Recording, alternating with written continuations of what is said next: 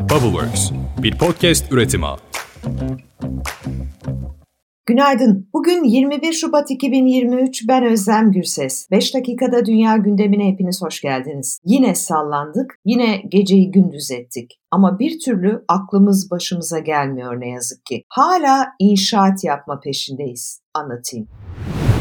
Hatay'ın Defne ilçesinde saat 20.04'te 6,4 büyüklüğünde, Samandağ ilçesinde de saat 20.07'de 5,8 büyüklüğünde iki deprem meydana geldi. Depremlerde 3 kişi hayatını kaybetti, 213 yeni yaralımız var. Bölgede gece korku içinde geçti. Arkadaşlar çok büyük bir deprem oldu.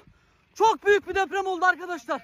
Arkadaşlar her yer yıkıldı, her yer yıkıldı. İki büyük depremin ardından 5,2'lik iki deprem daha yaşandı. Çadırlarda, sokaklarda yaşayan halk yine uykusuz bir geceyi belirsiz bir sabaha bağladı. Hatay'daki depremler Suriye'de de hissedildi. İdlib, Halep, Hama, Afrin, Azez, Celabrus, Bab ve Tel Abyad yerleşimleri başta olmak üzere Suriye'de birçok binanın yıkıldığı ifade ediliyor. Deprem Lübnan'ın başkenti Beyrut başta olmak üzere tüm tüm kentleri de etkiledi. Paniğe kapılan vatandaşlar dışarı çıkarak geceyi sokakta geçirdi. Türk Hava Yolları Hatay'daki tahliye seferlerinin devam ettiğini duyurdu. THY Genel Müdürü Bilal Ekşi, 6,4'lük depremin ardından Hatay Havalimanı pistinin tekrar kontrol edildiğini ve herhangi bir problem olmadığı bilgisini paylaştı. Bu arada Ahbap kurucusu Haluk Levent deprem bölgesinden bildirdi. Son depremden sonra Hatay'ın görüntüsü bir hayalet şehir. Deprem anında Cumhurbaşkanı Recep Tayyip Erdoğan ve MHP Genel Başkanı Devlet Bahçeli, İçişleri Bakanı Süleyman Soylu ile birlikte Kahramanmaraş Afet Koordinasyon Merkezi'nde bulunuyordu. Bir toplantı sırasında yaşanan depreme yakalanan iki liderin o anları salondaki seyirciler tarafından kaydedildi. Video sosyal medyada en çok izlenenlerden biri oldu.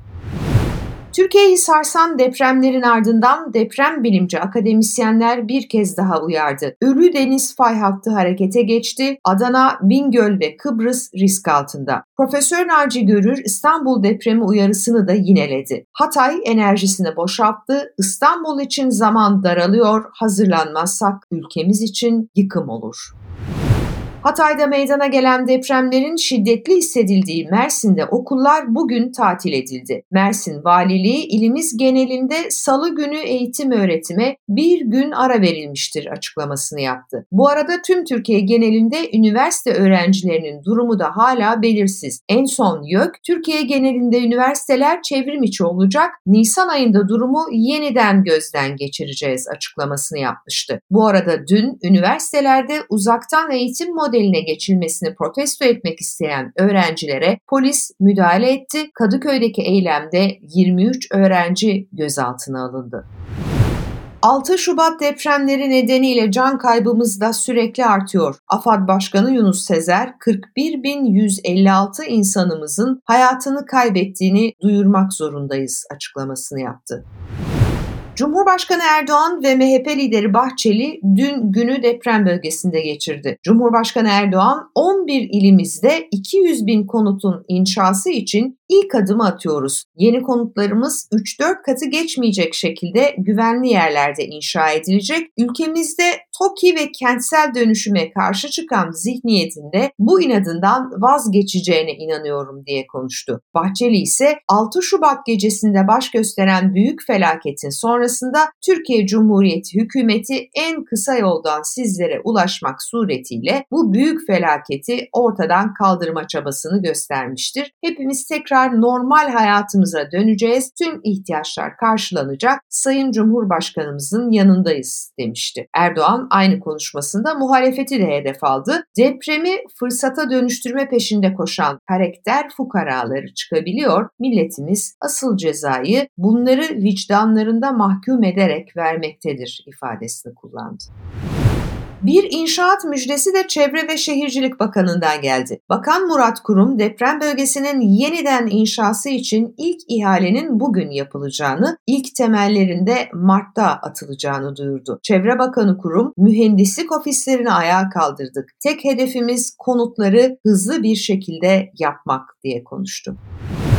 CHP Genel Başkanı Kemal Kılıçdaroğlu Hatay depremine yönelik olarak belediyelerin sorumlulukları araştırılsın talimatını verdi. Kılıçdaroğlu'nun deprem felaketinin yıkıma neden olduğu Hatay'da uzmanlardan oluşturulacak bir heyetin Hatay Büyükşehir Belediyesi, Arsuz Belediyesi, Defne Belediyesi ve Samandağ Belediyesi'nin deprem felaketinin sonuçlarındaki sorumluluklarının araştırılmasını istediği bildirildi. Gazeteci Murat Yetkin'den çok önemli bir iddia geldi. Murat Yetkin son yazısında Savunma Bakanı Hulusi Akar, Erdoğan'dan her il ve ilçedeki askeri birliklerle anında müdahale için izin istedi ama AFAD'ın devreye girmesine dek bekleme emri mi aldı sorusunu sordu. Bu önemli bir yazı zira hatırlayalım depremin ilk günlerinde TSK'nın neden süreçlere geç dahil edildiği konusu çok konuşulmuş ve Türk ordusu bu konuda büyük eleştiri eleştiri altında tutulmuştu.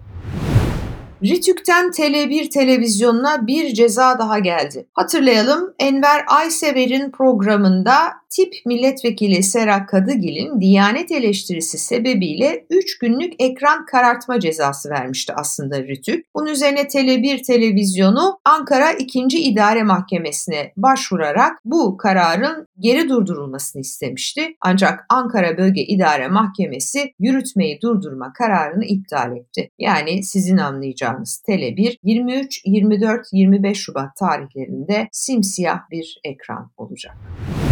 Eski Ülke Ocakları Eğitim ve Kültür Vakfı Başkanı ve Hacettepe Üniversitesi öğretim üyesi doçent Sinan Ateş cinayeti soruşturması kapsamında gözaltına alınan bir isim daha tutuklandı. AA'nın tutuklanması ile birlikte soruşturmada tutuklu sayısı 21 oldu. Sinan Ateş, arkadaşı Selman Bozkurt'la 30 Aralık 2022'de Çankaya'da bir binadan çıktığı sırada motosikletli iki kişinin silahlı saldırısına uğramıştı. Saldırıda Bozkurt omzundan yaralanmıştı yaralanırken Sinan Ateş kaldırıldığı hastanede hayatını kaybetmişti. Emekli Orgeneral Şener Er Uygur vefat etti. Kara Kuvvetleri Komutanlığı Kurmay Başkanlığı, Milli Savunma Bakanlığı Müsteşarlığı, Jandarma Genel Komutanlığı, emekli ayrıldıktan sonra da Atatürkçü Düşünce Derneği Genel Başkanlığı görevlerinde bulunan Orgeneral Şener Er Uygur 81 yaşındaydı. Evet bugünün gündemi, kısa gündemi böyle. Kiminle konuşsam bir yerden bir yere göç etme telaşı içinde. Depremzedelerin çoğu zaten deprem kentlerini terk etti. Ya bir akrabanın evine sığındılar ya kendilerine yeni bir yaşam kurma mücadelesi içine girdiler. E, İstanbul depremi haberlerini okuyan her İstanbullu acaba nereye gitsek diye düşünüyor. Aslına bakarsanız yaşadığımız duygu sürekli kendi içimizde bir duygudan bir duyguya göç etmek. Bazen önce Ezel'in dediği gibi gidelim buralardan dayanamıyorum. Yarın sabah görüşmek üzere. Hoşçakalın. Gidelim buralardan dayanamıyorum. Gidelim buralardan. Bubbleworks bir podcast üretimi.